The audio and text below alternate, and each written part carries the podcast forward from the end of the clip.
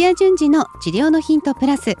日本オランダ都市療法協会代表理事の土屋先生にお話を伺いながら進めていきます。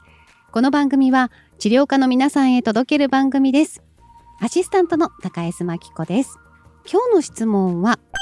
椎間板ヘルニアによる腰痛患者さんが最近直面する左側肢の痙攣の原因と対処方法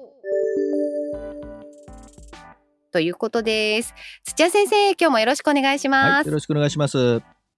はい、理学療法士さんからいただいております。よろしくお願いいたしますということで、腰のヘルニアで通院されていた患者さんで、腹筋を中心に鍛える治療を行ってきました。ところが最近、左足の指だけよくつるとのことで、関連があるのか気にされています。筋肉疲労を起こしているか、水分の不足かと予想してアドバイスをしていますが、土屋先生でしたらどのようなヒアリングと治療を考えられますか？教えていただけるとありがたいですということで、はい、いただいておりますが、先生、このつるっていうのは痙攣なんですか？そうですね、脳の方からと神経介して電気が流れて筋肉が収縮するっていう風な仕組みになってるんですけども、はい、その電気をスイッチをオフにすれば電気流れなくなって筋肉がリラックス弛緩するっていうのが、はい、それが電気を流す方がうまくスイッチがオフとかオンに切り替えたりとかがうまくいかない状態ですね。ずっとだから電気流さないとか流れるとかっていう、そこのオフがうまくいかなかったりとか、はいはい、電気を切ったんだけども、実は電気が流れた時には神経の外側と内側でイオンが交換してマグネシウムとカリウムがこうひっくり返ったりとかするっていうのがあるんですけど、ちょっと難しいですけど、難しいそれがスイッチって先生、脳からのスイッチというか、その指令みたいなことですか？そうですそうです。電気信号なので、脳から電気スイッチ入れたってなったら電気が流れるんですよ。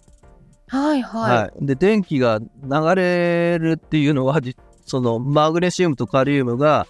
神経の膜のところで外に出たり中に入ったり入れ替わるんですよ。へー、見えないし難しいですね。すごい見えないですし難しいですよね。はい、はい、でそれがじゃあ潤沢にマグネシウムカリウムがあれば電気流れるんですけども、はい、神経に沿ってそれがないとこがあったりとか、まばらになってたりとかすると、電気が流れないとか流れっぱなしで切れないとかっていうことが起こることがありますね。不足がじゃあ良くないってことですよね。一つは不足ですけども、それが、はい、例えば体が硬くなっちゃって癒着しちゃって、神経を引っ張ってたり圧迫するようなストレスがかかってるところで電気流したり切ったりとかしてると、はい、切ったりで流したりしてるところで補充じゃないですけども、本当だったらそこにカリウムマグネシウムが補充されなくちゃいけないんですけども、そこに届かないっていう場合もあるので、なるほど、そうすると、はい、使ってるうちになんかそのカリウムがなくて電気が流れっぱなしで切れなくなっちゃったとか、流れないとか、そういうことが起こりえますね。ストレス状態がそういうことを引き起こしちゃうんっていうことなんですか？はい、ストレスっていう言葉使いましたけど、はい、癒着してたり圧迫しちゃってる状態ですね。なるほど、状態のことですね。この筋肉の場合もありますし、筋肉とは限らない。そうですね、単純に服で圧がかかっちゃってるって、自分の体重をそこにかけちゃってるっていうのでもつる状態は再現できますね。へー、このじゃあやっぱり不足したり何かがこう引き金になることで電気信号がいかないとつるんですね。いや、いかない時といったまま切れない時があるんです。電気が流れっぱなしで話も困る。はい、電気が流れっぱなしで切れないとずっと筋肉は収縮したままなんで、それがつるっていう状態ですね。なるほど。釣った後こうしばらくしたら戻るじゃないですか。戻んないぐらいずっと痙攣が強い人も いるので、それこそ痛いですよ。初マラソンしてで水分もどんどん不足して、そういう風にして電流流れたと切れなくなって、それが、ももの前側と後ろ側両方がつっちゃうみたいなことがあるとはい、どっちかに伸ばしてリラックスした途端反対側がつったりとか、もうずっと痙攣しっぱなしになっちゃったとかするので、もう、たまんないですよね本当です。そういうか、ただもう痛みに耐えるしかないんですか、これは。いや、まあもう水分というかマグネシウムカリウムを補給しながら温度を冷やすのがちょっと、はい、一つ対処方法でもあるんですけども、はい、筋肉の温度がものすごく上昇しちゃっているとこういう状態が起こりやすいので、はい、もうそれこそもう氷水の中に浸かっちゃうとか。おー、はい、そうするとこう一気にこうちょっと緩くなるというか、ちょっと緩くなるっていうのもあるし、痛みの、感覚神経がちょっと鈍くなるんですね。そうなんですね。そんなになるんですね、はい、そうなる人は結構見ますよ。今回の質問のこの足のじゃ指だけっていうのはなんか軽いイメージになっちゃうんですけど、はい、多分軽いと思うんですけど、軽い、本人にしてみたら気になることだとは思うんですけども、ちょっとだから、ね、同じ指だとね、はい、気になるかもしれないですね。痙攣する原理みたいなそういうのはちょっとあるんですけども、じゃあ はい、どこがすごく筋肉が張ってるのかとか、はい、神経の部分を抑えてるのか、栄養が不足してるのかとかっていうのは見つけるのを、ちょっと難しいんですよ。あ、そうなんですね。先生でも難しいですね。血液検査をしてももう5分後の体の水分の状態は別なので、どんどん変化がすごく大きい、ことはちょっと見つけられないじゃないですか。なるほど、そうか、そうですね、はい、だからそういった状態を予想はするんですけども、これっていう根本原因みたいなのは掴むのはもう本当難しいですね。あ、そうですか。じゃあもうその時にもうこう対処していくしかない。いや、その対処が根本原因が分かんないから、やれることといえばもう、はい、圧迫しないようにとか、はい、循環が悪いのであれば循環を良くする状態にしておくっていうので、まあ結構いつも話してるんですけどリリースをしたりとか、はいはいはい、ストレッチをして組織同士くっついてるのがあればストレッチを通して活動するようにしたりとかで、はい、軽い有酸素運動して疲労物質を除いたり、はい、まあそれがプールの中とかでやると一番筋肉の温度も下げたりとかできるので、で、はいはい、水圧がかかって、末端にこう残っちゃってる静脈血を心臓に戻したりしやすいので、プールの水がこういい感じで圧迫してくれるんですか。あ、そうです、はい。なるほど、いいですね。プールの中で動くのはいいですよ結構、ね。先生みたいにこう運動を普段からされてると、はい、やっぱりこうなんか釣ったりとかってじゃああんまりないんですか。あんまないですよね。けど無理してよく暑いところよくはないんですけど、暑いところで、うんうん、準備不足ですごくサッカーの試合を1日トーナメントで何本もやるとか、はい、普段やってないような持久的な運動をすごくいっぱいやるみたいななると、もう最後の方はエネルギー切れてで足とかつっちゃいますよね。あ、そうなんですね、はい、もうそういう時じゃ先生はマグネシウムとカリウムが足りないなとかそういう感じになるんですね。もうそれが知識として持ってるのでですよね、はい、だからもうあらかじめ有名ですけど OS-1 って熱中症対策のありますけども、あれ結構いいんですよ。今回のこの感染症が広がった時にもちょっと皆さんに浸透した感ありますよね、はい、だから OS-1 には十分に、マグネシウムカリウム以外にも全部いろんなミネラル入ってますから、はい、あれいいですけど、まずいですけどね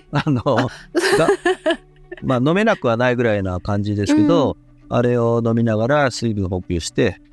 はい、っていう形ぐらいですかね。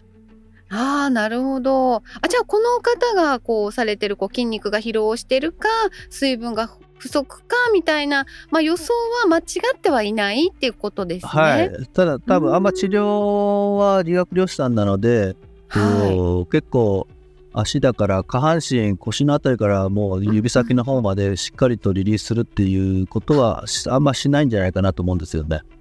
あ、やった方がいいですか？やった方がいいんですけど、まあ、保険診療で20分ぐらいとかでやるのは時間がないんで難しいとか、確かに、はい、その辺のバランスが難しいですよね。なんか足首からこの辺を触るだけでもそれ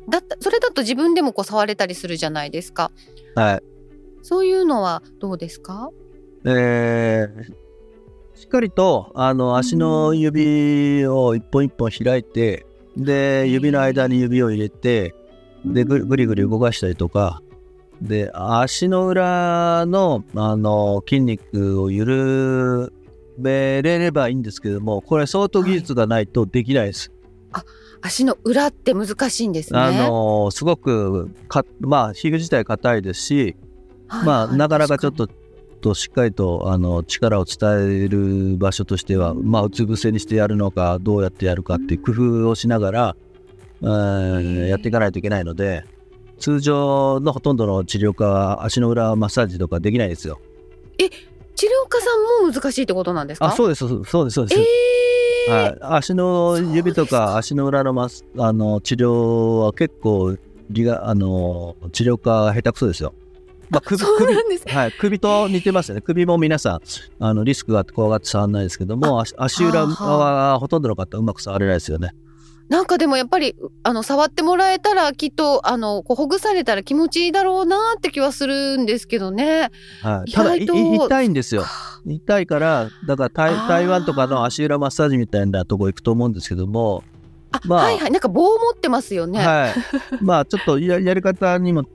少し強すぎるなとかっていうのもあるんですけども、普通の治療科よりもよっぽどそちらの方の方が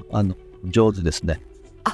そうなんですね。はい、あ、じゃあもう足裏までやってほしいっていう時は台湾までちょっと行かないといけないですね。まあ日本にもいらっしゃいますけどもあ、そうか。はい、ただその方たちは今度は医療知識がないので、まあ、うまく使い分けるか、オランダの勉強されたとこに行くかですよね。はい、あ、そうね、一長一短あったりするんですね。であればもうやっぱりオランダ都市療法でやっていただくのがきっと一番いいですよね。そうですね。はい、はい、まあ、そこの部分本当探すの大変だと思うんですけども、自分の目で見てちゃんとクリニックとか治療院選んでいった方がいいんじゃないですかね。そうですね。先生、じゃあまとめていきますけれども、はい、やっぱり原因とかね、原理を知って原因を見つけるのがやっぱりとっても難しいので、まあ、広範囲にいろいろなことを考えて、圧迫しないようにとか循環を良くするとか、まあ、リリースやストレッチが効果的だし、プー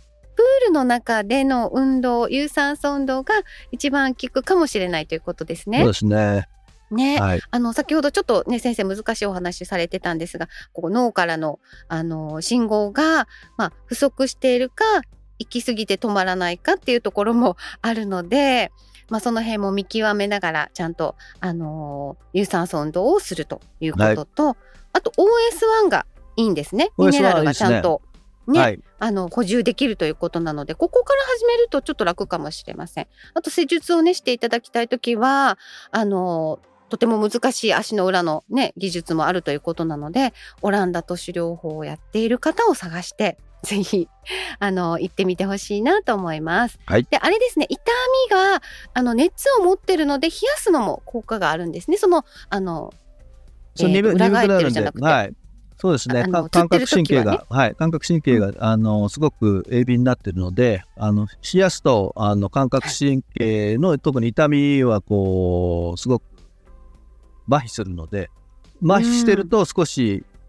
つってる状態が楽になります。ねえ、本当釣ってるのが戻らないぐらいね、痛い時は我慢せずにちょっとね和らげるような対策もぜひ覚えておくと、ね、いいかもしれませんね、はいはい、過度な運動は避けて継続的に運動するようにしましょうですね。そうですねまあ多分左の足の指の筋トレとかあんましないと思うんですけども、そうですよね、はい、私のとこ来るとそういう方はしますんでできないことはないです。はい、はい、オランダ都市療法ならできないことはありませんので、まあ、小さなね悩みがあってもまずは聞いてみてほしいなと思います。またぜひ、はい、質問ねあれば送っていただけたらなと思います。はい、土屋先生今日もありがとうございました。はい、ありがとうございました。番組では皆さんからの質問をお待ちしております。理学療法士として、柔道整復師として、鍼灸師としてご活躍の皆さん、今後オランダ都市療法を本格的に学びたいという皆さん、その後の事業展開まで考えているという皆さんもぜひ新しいスキルを一緒に身につけませんか。公式 LINE から質問をお待ちしています。採用された方には過去のオランダ都市ライブ動画を限定視聴することができます。チャンネル登録もよろしくお願いします。土屋順次の治療のヒントプラス、日本オランダ都市療法協会がお届けしました。